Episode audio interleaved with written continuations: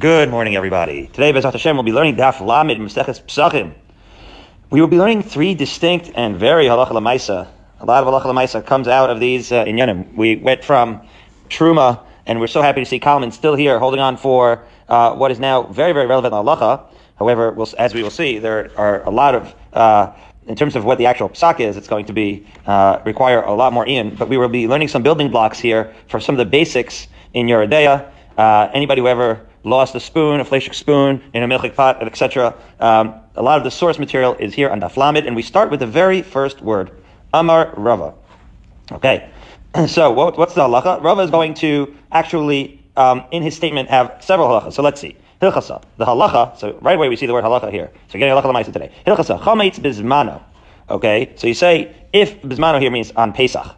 So if chametz is mixed with, let's say, stuff that isn't chametz, right? You have chametz, obviously it's also on Pesach, and so the question here is, what about taharovas? Is chametz going to be like other isurim in the sense that it's batel? We know that we have a concept of bittel, bittel b'shishim, famously, that when we were talking about truma, we were talking about bittel b'meya, we were talking about bittel b'matayim, uh, with certain things. So, but we know that there's a concept of bittel. The things become nullified when they're in a mixture, and they are overwhelmingly, overwhelmingly, right, uh, a minority of the mixture. However, chametz is not that case, uh, according to Rava, bain b'mino, bain shelo b'mino, B'mashahu kirav. So the statement of Rava is that on Pesach itself, now this concept of mino and lo b'mino, obviously, and this is uh, over the weekend, we've been introduced to these concepts, how this uh, applies to Lachla Maisa. Again, we're not going. We're, we're learning our attitude is we're going to learn building blocks. Uh, it could be we could spend, uh, uh, as is often the case, we could spend weeks on just portions of this stuff. But Ben Bamino Ben Shalom, uh, Rabbi Shalom Rosner, the great Daf Yomi master, considers this one of the uh, biggest Lachla Maisa dapim in all of Shas. So we're, we're very fortunate to be learning it. But we'll hopefully Hadran alach, right? We'll go back and look at it more Ian. But be that as it may, there is a distinction, right? If something is of its own kind or if something is not of its own kind, the idea of mino versus lo mino, it could affect whether it's, as we've learned, whether it could be mevutal or not. But with regards to chametz on Pesach, it is irrelevant, according to Rav, um, right? That uh, according to Rava, which we'll see, who's quoting Rav in this uh, in this halacha. Also, it's also b'masher, which is to say that the shiur is irrelevant.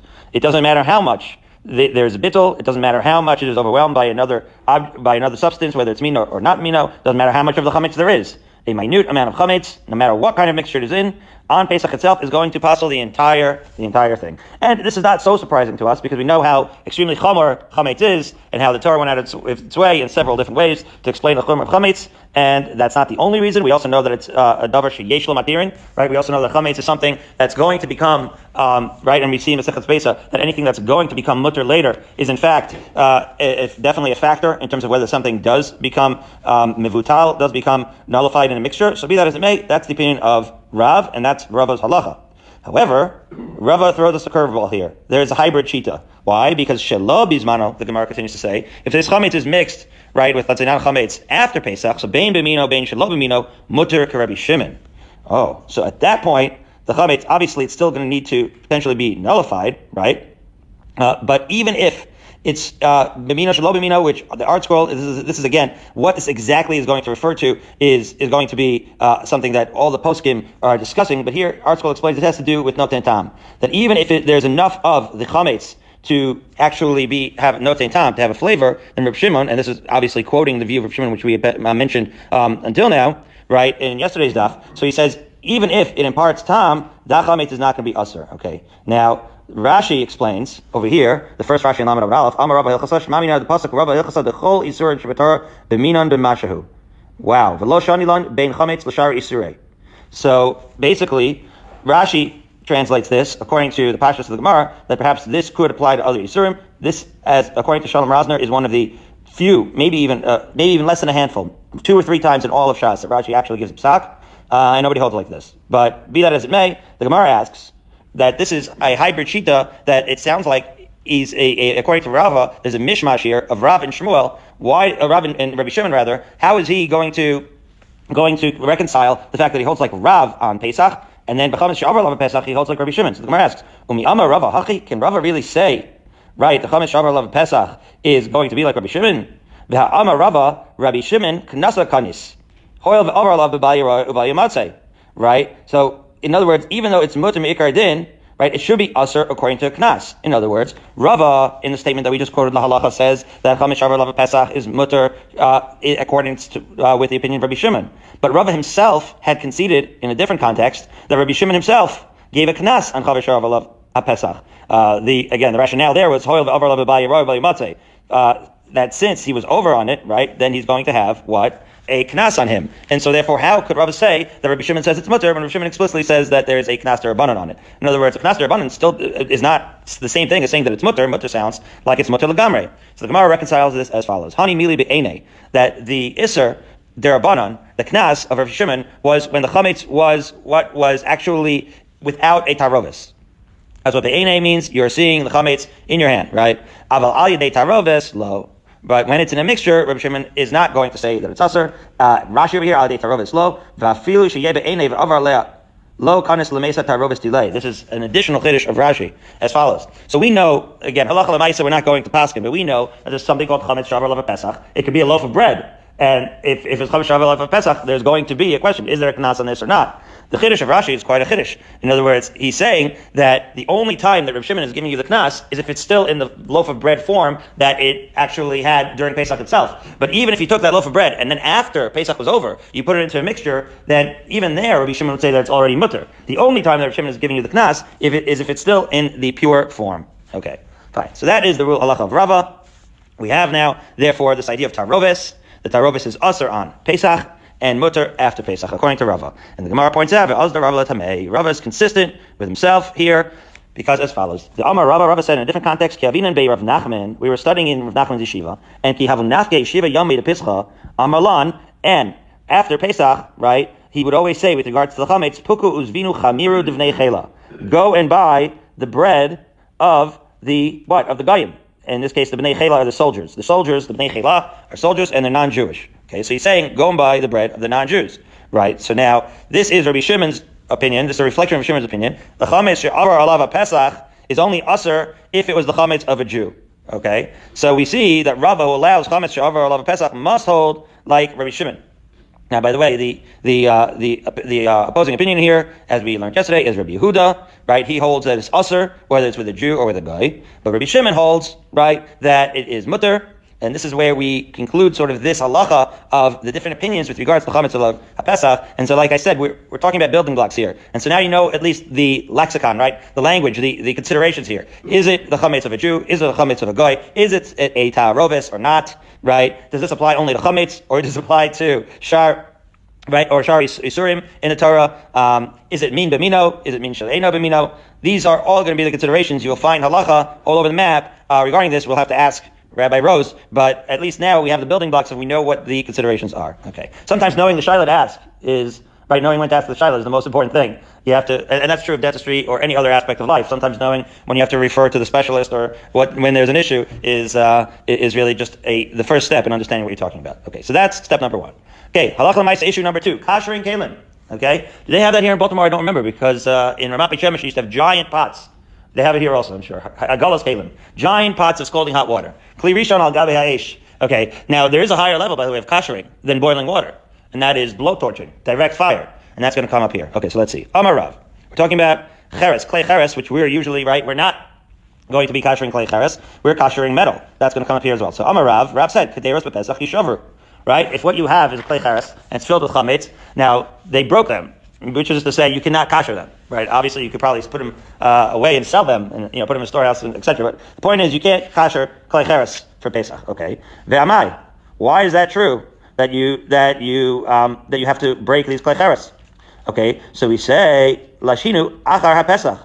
Why don't you just keep the klecheres? Why are you breaking them? Keep them after Pesach. And again, prepare them with all, with kinds of foods right, that are not bimino, and that's how you actually, right, bring it back over here to this question of Rav, right?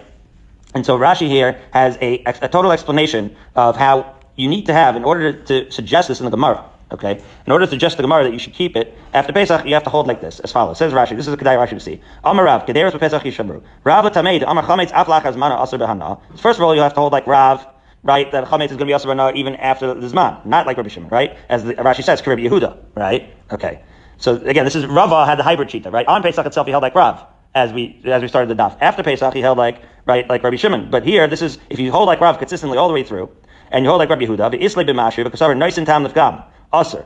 And the other thing you have to hold is that even after Pesach, no tam gam is usr. This is another building block concept, a very important. But as a matter of fact, just yesterday, my daughter-in-law calls me. She cooked the quinoa in a fleshik pot, and the pot had not been used for over 24 hours.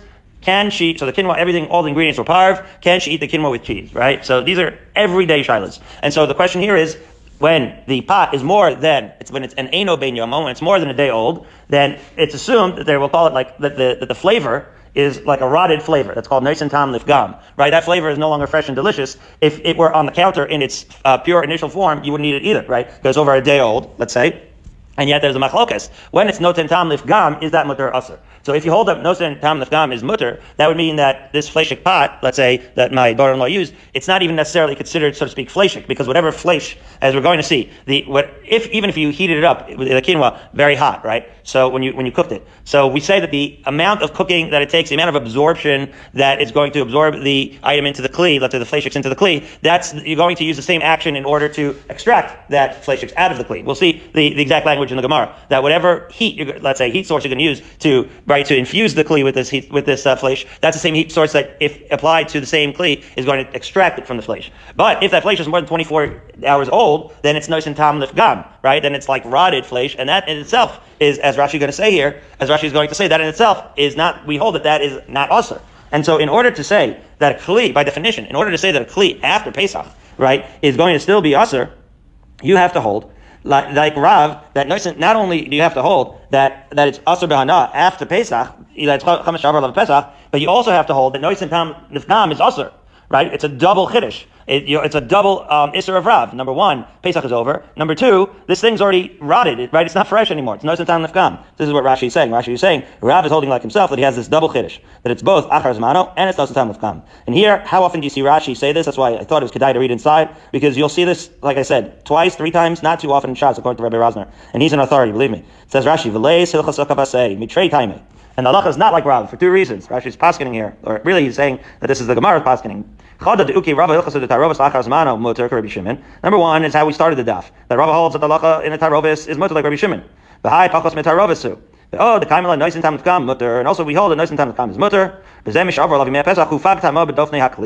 here, by definition, once Pesach already passed, it must be that it already uh, that it's already a nice and tam lifgam. Gemara thus answers, however, gezerah. Dilmad also limi avid behum b'mino right? That this idea that even though, right, in other words, the Gemara is explaining to us why at all, right, should we have to break these earthenware vessels. We could say no time of gam. We could say it's after Pesach, but no, it's a gezerah because if you start messing around with these earthenware vessels, people are going to come to prepare with them, right? Min no. And again, because of the fact that we already mentioned just now, we were only 15, 20 minutes into the year, we already have like five different considerations. It's not easy for the uh, general population, right, to keep track of all these things. So we make some gezerahs. They should just know that the earthenware vessels are off limits because they're harder to kasher, and that obviously becomes very relevant here when we're talking about kashering kalim. So now uh, we're going to say, so that was the first shita. Now we're going to say Shmuel's shita. Shmuel Amar lo yishavru. Right? So this was a classic machlokas. Do you have to break earthenware vessels? Rav said you have to break them. Shmuel Amar, no, you can keep them because there's a way of, of kashering them. How so? Says Shmuel, aval mashi lahu acharzmano, the Abibahu Bain Bimino Bain Shalobimino. in other words, it is Shmuel's opinion that you don't have to worry about this mino shlobimino, because once you wait, and this is consistent with Shmuel Shita, once you wait after Pesach, they're going to be actually mutter, even whether it's min, min b'mino or bein shlobimino. Okay. So the Gemara asks, uh, then observes with regards to Shmuel, the Shmuel Tameh. And this actually is consistent with how we saw Shmuel Paskin in general. How so? The Amar Shmuel Lahanhudim is Kande. Shmuel used to go and tell the pot sellers after Pesach. What are we talking about here? A cottage industry. Businessmen have to take advantage of opportunities. What was the opportunity? If you're living in a place where everyone's breaking their earthenware vessels every single before Pesach, then a good job to be. Could, it's like the guys who sell the daled minim and then they take off the rest of the year. Here, this is the guys they sell pottery for Pesach and take off the rest of the year because everybody's buying pottery. And not only is everybody buying pottery, but they're desperate because they broke all their pottery. So you can mark up the pottery, right? Just like the daled minim, because where else are you going to get it? You're not going to go to the fields of wherever, the Chazon Ish fields. So here, the pottery, they're going to sell it at a high markup because they know that everyone's desperate, supply and demand. Oh, so Shmuel used to go to these pottery salesmen and say, you better have what? Price control on your pots. You better not mark up these pots. And he threatened them as follows, and if you don't keep the prices reasonable, Darshina Lechuk Rabbi Shimon. which he was referring to himself. I'm going to teach the whole town over here that the halacha is like me, that you don't even need to break the pots, and then you'll lose your whole industry here. Okay, that was what Rabbi Shimon said. So we see that this was consistent. He was passing like himself that you don't actually have to break the pot. The Gemara then asks, "The Shmuel Rabbi Shimon severe light." He said, "Wait a minute, Shmuel held like Rabbi Shimon for reals, right? He held like the halacha was like Rabbi Shimon." that you don't have to, that, right, Rabbi Shimon, as we mentioned, right, that he allows the Shavar Pesach mixtures, and therefore he would not require the pots. So what is this? Uh, this is not an empty threat. This is literally what he held halacha. So why is he threatening them? He should just pass him like that, and then nobody would have to buy the new pots altogether. The Gemara answers, Asrei the Rav Hava. No, no. This was Rav's territory, his jurisdiction, and therefore Shmuel was never going to actually, in this locale, right, start saying that the, right, the, the, the Rav's badats is not necessary. That would be disrespectful. This was the place of Rav, but he was going to threaten that he was not going to change the psak, but he was going to teach everybody that's not 100% necessary, such that if the price of the pots gets out of hand, people are not going to have to buy those those pots. Very, very interesting how the halacha lemaisa plays into the economics here, right? Okay. So now, six lines up from the bottom of Lamed and Aleph, we're talking about milchigs and fleshig bread. We will see this again on Daf Lamed Vav. So I think that'll be Shabbos. So you'll recall today fondly when you learn this on Shabbos.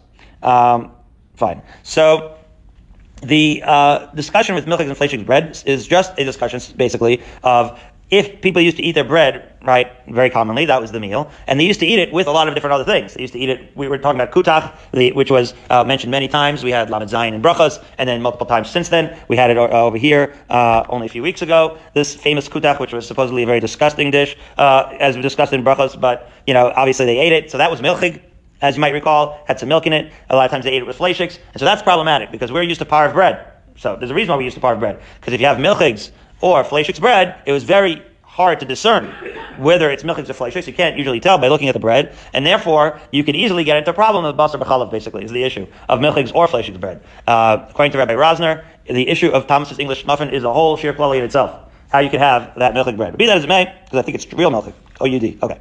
So now, yeah. So okay. So hahu tanur tichaya.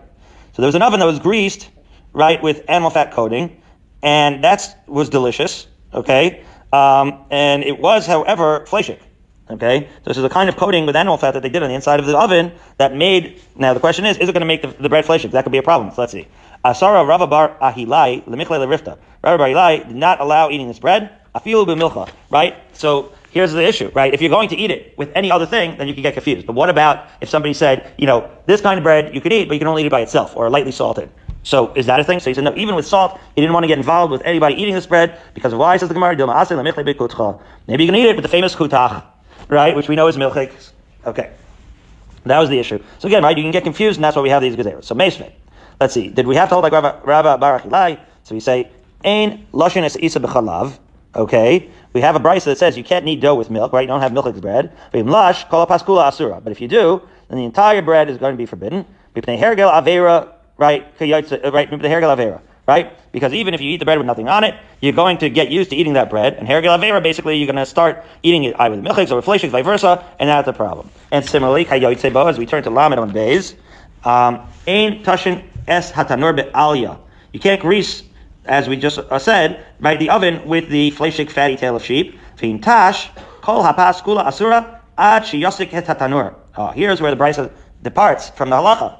It says here that if you do grease the oven with the fatty tail of a sheep, then obviously the bread's going to be fleshik, it's going to be usr, and uh, and then it's going to be usr until when? Well, here the Gemara gives you a recourse. What's the recourse? Until yasik hetatanur. Right? You can actually fire up the oven, kasher the oven, in other words. Fire it up, burn away the fat, so as opposed to before, right, the halacha we said was a very, right, um, a very dramatic word, right? Asr Rava Bar that it's Asr Olam. It's always Asr.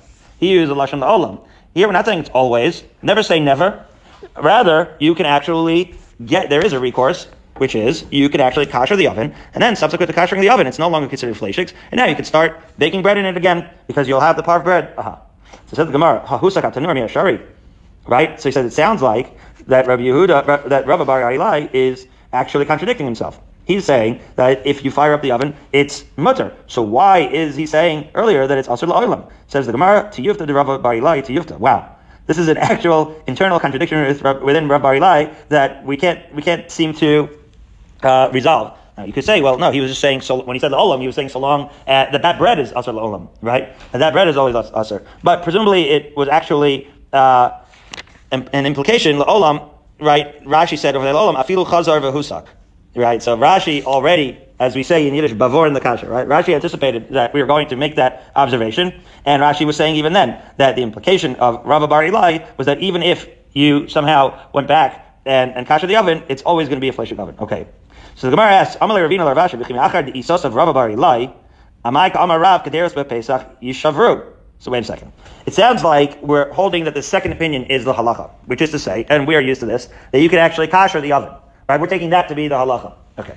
So once we take that to be the halacha, you can kasher the oven. So the question then becomes, why do you have to break earthenware vessels? Don't forget, the ovens of those days were also made out of earthenware, right? So you have your ceramic ovens and you have your ceramic vessels. For the ceramic vessels, right, we know that there was machlokes, Rav and Shmuel, and Rav held that kaderos are actually broken, right? That you can't kasher them. Okay, and yet it seems like this second thing here it was so strong to knock off Rav Barilai. This brisa that says that you can kasher an oven seems to be uh, accepted universally. Uh, so that was Ravina's question to Rav Ashi. Ravina to Rav Ashi says, if everyone holds that you can kasher an oven, so how could Rav, which is ceramic, as we discussed, so how can Rav hold that you have to break a ceramic? If an oven can be kashered, then maybe a kli could also be, a kadera could also be kashered. After all, they're both made out of the same material. What would be the difference? That's the question. To which Rav answers as follows. Amalei, here it is. Hasam toner shal mateches. Hacha b'keder shal cheres. Do you believe these basic building blocks of kashrus here? Ravina is explaining to him, this is where we learn all of it. We're used to this. But this is why we're used to it, because we learn it Daf Lamed and Pesachim. That the, that the oven is made out of metal. Metal is kasherable. But the kedera is made out of earthenware. And ceramic is not kasherable. Oh, ah, that's one possibility. It could be that the oven too is made out of earthenware. However, Another basic fundamental idea that the earthenware is kashered from the outside. Okay, the oven by definition is being kashered from the inside. When you heat up an oven, I mean, think about it. When you when you let's say cook something in a kadera in a pot, so the heat source is outside of the pot, right? That's where the heat source is. You're not sticking the heat source in the pot. The heat source is outside of the pot, and therefore that is the method of heating. When you heat something in an oven, where's the heat source? It's in the oven. Uh-huh. So the explanation here, the art scroll actually uh, explains it very very nicely, which is that the inside is is much hotter. When you're heating something on the inside, the heat is, is dissipating way less, right? Heat in an oven gets contained in an oven, it's much, much hotter, and that would account for the difference between heating a pot from the outside and heating an oven from the inside. Heating a pot from the outside is simply not as hot, and much more heat is dissipating, and therefore it's not koshering, okay? As opposed to heating an oven from the inside, the heat is being retained, it becomes much, much hotter, and that's why it's actually okay. Even when the ceramic, the Gemara at this stage is saying that from the ceramics, it's going to be okay to kasher the oven, but not sufficient to kasher the pot. Says the Gemara.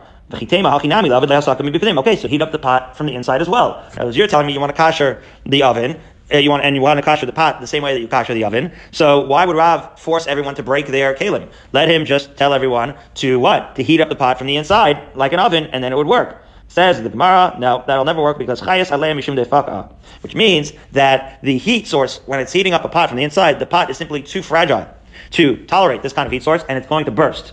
And because of that concern, Rashi explains, right? That once you get into koshering pots, people are going to be concerned that they're going to break their pots. And once you allow them to kosher from the inside, out of a concern that they're going to break their pots, they're going to start koshering it from the outside. And then that's why we have to categorically say that, the, according to Rav, that pots can't be koshered when they're ceramic because, uh, because it's so much more dangerous to kosher them from the inside as far as breaking the pot. And then people just won't be willing to do it. And it's going to lead to a, right, an inadvisable practice, um, where you're going to ineffectively kosher it from the outside. So we just said pots are usher altogether. Based on this, the Gemara actually has halacha here. Again, very halacha maisa. Hilkach hai buchya. Therefore, in the case of um, a tile, uh, what, what, the uh, ArtScroll calls a tile ring, basically these are things that are smaller and therefore more sturdy and won't burst from the inside heat. Isikum b'chutzu v'aser. Firing from the outside, of course, is aser. V'imalye gumrei shapir damik. But if you fill this tile ring on the inside with coals and you thus kasher it from the inside as one does an oven, shapir dami. That would be satisfactory. That would be okay. And again, the reason that would be okay is presumably these tile rings, whatever they are, are sturdier than pottery, than regular pottery. And therefore, we're not concerned that people will start heating it from the outside. And again, we're conceding that heat from the inside is always going to be stronger and therefore sufficient. So there is ways to kasher ceramics, just not in the normal way of kashering. And therefore, for kalim and kederos, it's not enough. But for ovens and these tile rings, the buchya, it is. Okay, so that was topic number two. Now, topic number three. Kashering kalim. So, Amalei Ravina Larvashi. Hani sakini befischa. This is 12 lines down on Lamed Beis. Hani sakini befischa hechi avdin lahu. Knives used for chametz. Okay, what do we do? How do we kasha them? okay, for Pesach. As Rabbi Shalom Rosner points out, this halacha that we're going to discuss is not dafka for knives. It's not, it's not dafka for, bust, for Pesach either. This is kashering, fleshik, milchigs, any kind of kalim. Um, okay, so, and to which Birnbaum joked, lav dafka kashering, but he's just being funny. Birnbaum's hilarious at times. Okay, so he says, Sakina Why are we using Sakina?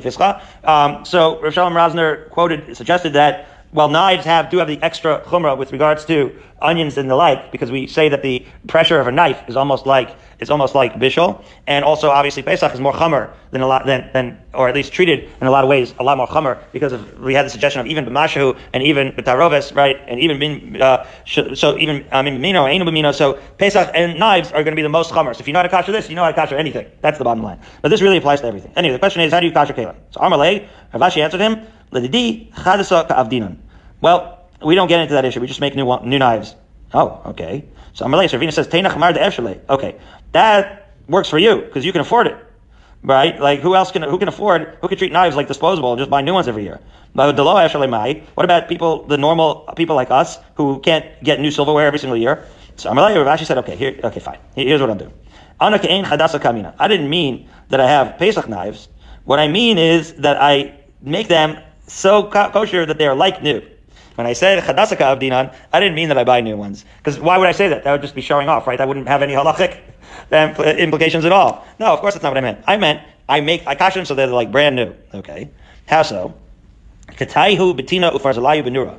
First, I wrap the handle in clay, and then I do what? Farzalayu benura. I take the farzalayu, the blade part portion, and I do what? I don't stick it in boiling pot of water. I stick it straight into fire. I really, really kasher up that sucker. Now, once I've kashed up the blade portion, then I remove the clay from the handle. Now the blade, mind you, is kosher. Okay? And then I immerse that part where the blade had been in boiling water. Okay, wait a minute. So the blade needs fire, the handle just needs boiling water. As discussed, those are two different levels. The fire is more potent. So how does this work? So the Gemara says, that really halacha maisa Right, that really halacha maisa boiling water be suffice both for the handle portion and for the blade. Of a rishon, as long as it's a clear rishon, um, hagabe aish. Again, over here, the concept of right hagala versus a blowtorch. So we do hagala, right? In, kli rishon, it's boiling and it's on top of the aish. The idea of kli rishon, obviously in this gemara, sparks uh, discussion because typically with Hilchas Shabbos, kli rishon uh, is not necessarily something that's al gabe. There's a distinction, right? Kli rishon is still called a kli rishon even once it's off the fire. It's still the initial kli that the that the fire that the water was boiling in. So it would still be called kli rishon, and therefore that sparks a discussion in the rishonim and in the poskim as to whether this kli rishon for agala still needs to be on the fire or not. But we we, we keep it on the fire. Uh, you can read um, reams and reams of, of halacha on this alone. Okay. But but what we see, um, what we're knowing, what we see um, on the streets on Arvei Psachim is this giant smoldering cauldron of boiling water on the fire, which certainly one would imagine is more potent than the cleavage off the fire for sure. And of course, a blowtorch is more than that. Why did um, why did Rav Ashi right uh, use this? Um, this blowtorch, so that's another issue. And so, really, maybe he, the, we said Allah, he didn't have to, but he was being extra, extra uh, careful, and it made it good as new. Okay. Okay, so going on, I'm to Bereda of Shua, eight par. In the case of what wood, so that's already how that translates to halacha. What do you do by kashering wood? Eight is clearly wood, right? So magilo berozchin. So he says over here, you can actually do hagalas eights. And you can do hagala wooden. Uvechli rishon kesavar kivolo kach polto. So halacha lemaisa with regards to wood, I wouldn't take it out of here. However, this fundamental concept of kashering is exactly what we were referring to before. Kivolo kach polto. An amazing concept. Just like it was absorbed, so too that's how you take the absorption out. So that's a key line to, to underline and remember that that is a fundamental yesod, a basic idea that's used in the kashering of these things, that whatever amount of heat transferred it in, that's the amount of heat that can take it out. Okay.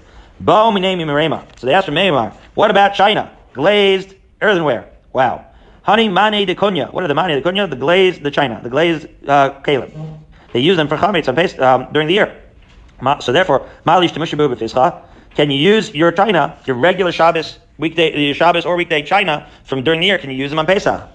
So it says, wait. So the Gemara says Yeruka loti bailach. So first of all, there's there's china and there's china. The green china, the Yeruka, those are actually very porous. They, the green glaze even makes it more porous than regular. So that's for sure not, not going to be good. Says the Gemara says the Vade Asiri. Those are certainly usher. They're talking about the black and white ones, the Hancock collection of bone china. That those black and white ones are actually glazed, and that glaze is pretty smooth. And the question is, even within the black and white ones, if they have like little cracks and crevices where chametz could stay and, and colonnade over there, loti bayilach, that certainly is also not going to be good. The vada yasir says the gemara kiti bayilach. The shi'e mai shi'e here is when they're smooth. So we're talking about a glaze that's smooth. Therefore, there's no absorption, and that really is the right the crux of the issue here. When there's no absorption in this in these vessels, um, it's going to be smooth. And once it's smooth and there's no absorption, uh, what is going to be the kashering procedure? So Marimar answered the question as follows. Amarle, chazinalhu de midaisi, de midaisi.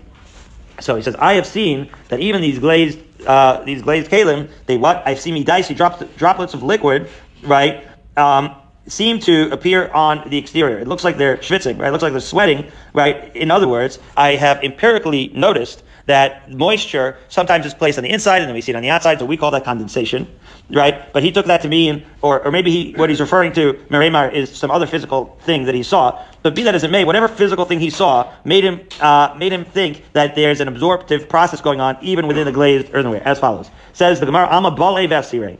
So based on my observation, it seems that there's some sort of absorption is going on. And again, so long as this is being absorbed, so it's actually taking on the chametz. And so long as it's got chametz in there, obviously I'm not going to let you, just like where there's crevices or it's porous, the reason why, we don't allow you to use these kalim on Pesach is because there's chametz in there. So similarly here, the fact that I've seen some sort of transfer, things going in and out, presumably even of the glazed uh, kalim, makes me think there's chametz in there and I'm not going to allow it. Okay? And says the Gemara, or really Meremar, and so the Torah itself has given us right this testimony that that a klicheres never actually is fixable. Okay, fine. This actually itself is right. Where is the Torah allowing this? So we know that with regards to the copper pots and all the metals, it right. We know like we, we know in the all the psukim that the Torah in fact does say that we shatter cheres right with regards to the concept of tumah and, and, and, the like that we shatter cheres, but we can actually fix metal. And so this is what we are used to halach lemaisa. And so this is the extra point of data that Meremar is pointing out. Now. When asked Meremar, they asked the following: Umay shnala inyan yain nesach the darsh Meremar mane de konya. Right? What's the difference in regards to yain nesach? So to that, Meremar said that if you have a glazed earthenware of right of a guy that has yain nesach in it, bein ukama bein chivare uven yuroke, and for that he doesn't care whether it's the black and white ones or the green ones, which you said more porous. Share for yain nesach he allows it. Wow.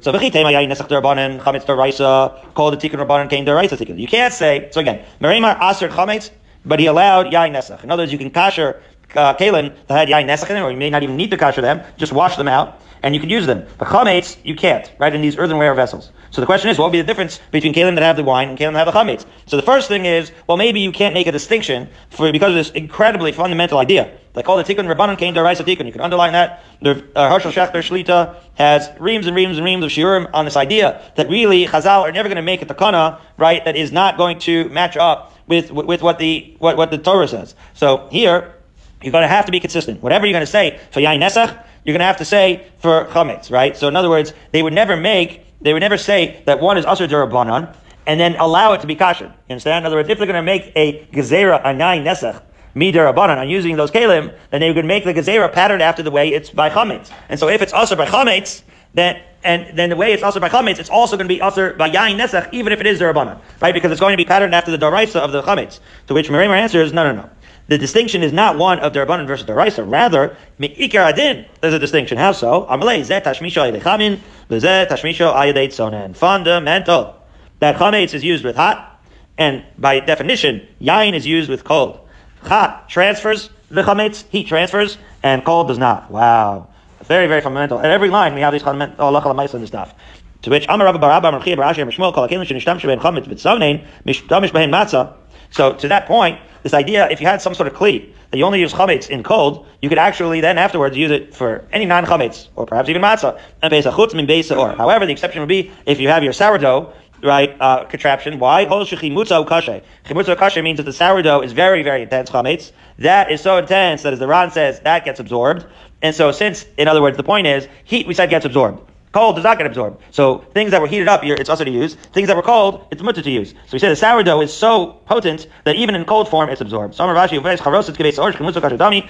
the charoset, charoset is very sharp, right? You say the mar, the charoset, something which is very, very potent, is going to be similar to the saor in the sense that it's going to be also even when cold. And amarava, honey, agane de mechoza, that they used to have these troughs where they used to knead bread in Mechoza, and they were used constantly for sourdough. And therefore, Mashabu Chamira, people kept sourdough in them for long periods of time, and therefore, kaveisa or shakimusokasha dami. Therefore, those could not be used, even though it was cold, those could not be used for anything uh, on Pesach because they had uh, obviously a lot of chametz in them. To which the Gemara says, "Pshita, it's obvious, right? Obviously, if it's a sourdough holder, it would be uh, logically like chametz." So the Gemara answers, "No, came into You might have thought that since these troughs had some open air circulation, that that would somehow mitigate and diminish the potency of the chametz. As the Gemara says, "Shalit avir the air would circulate and then it would uh, mitigate, like I said, the potency. Kamash malan that no, that even though it's an open air situation, it's still strong enough that we're going to treat it like chametz. And so we've arrived at the Mishnah on the bottom of Lamed and Bays, and we'll start with a new Indian tomorrow.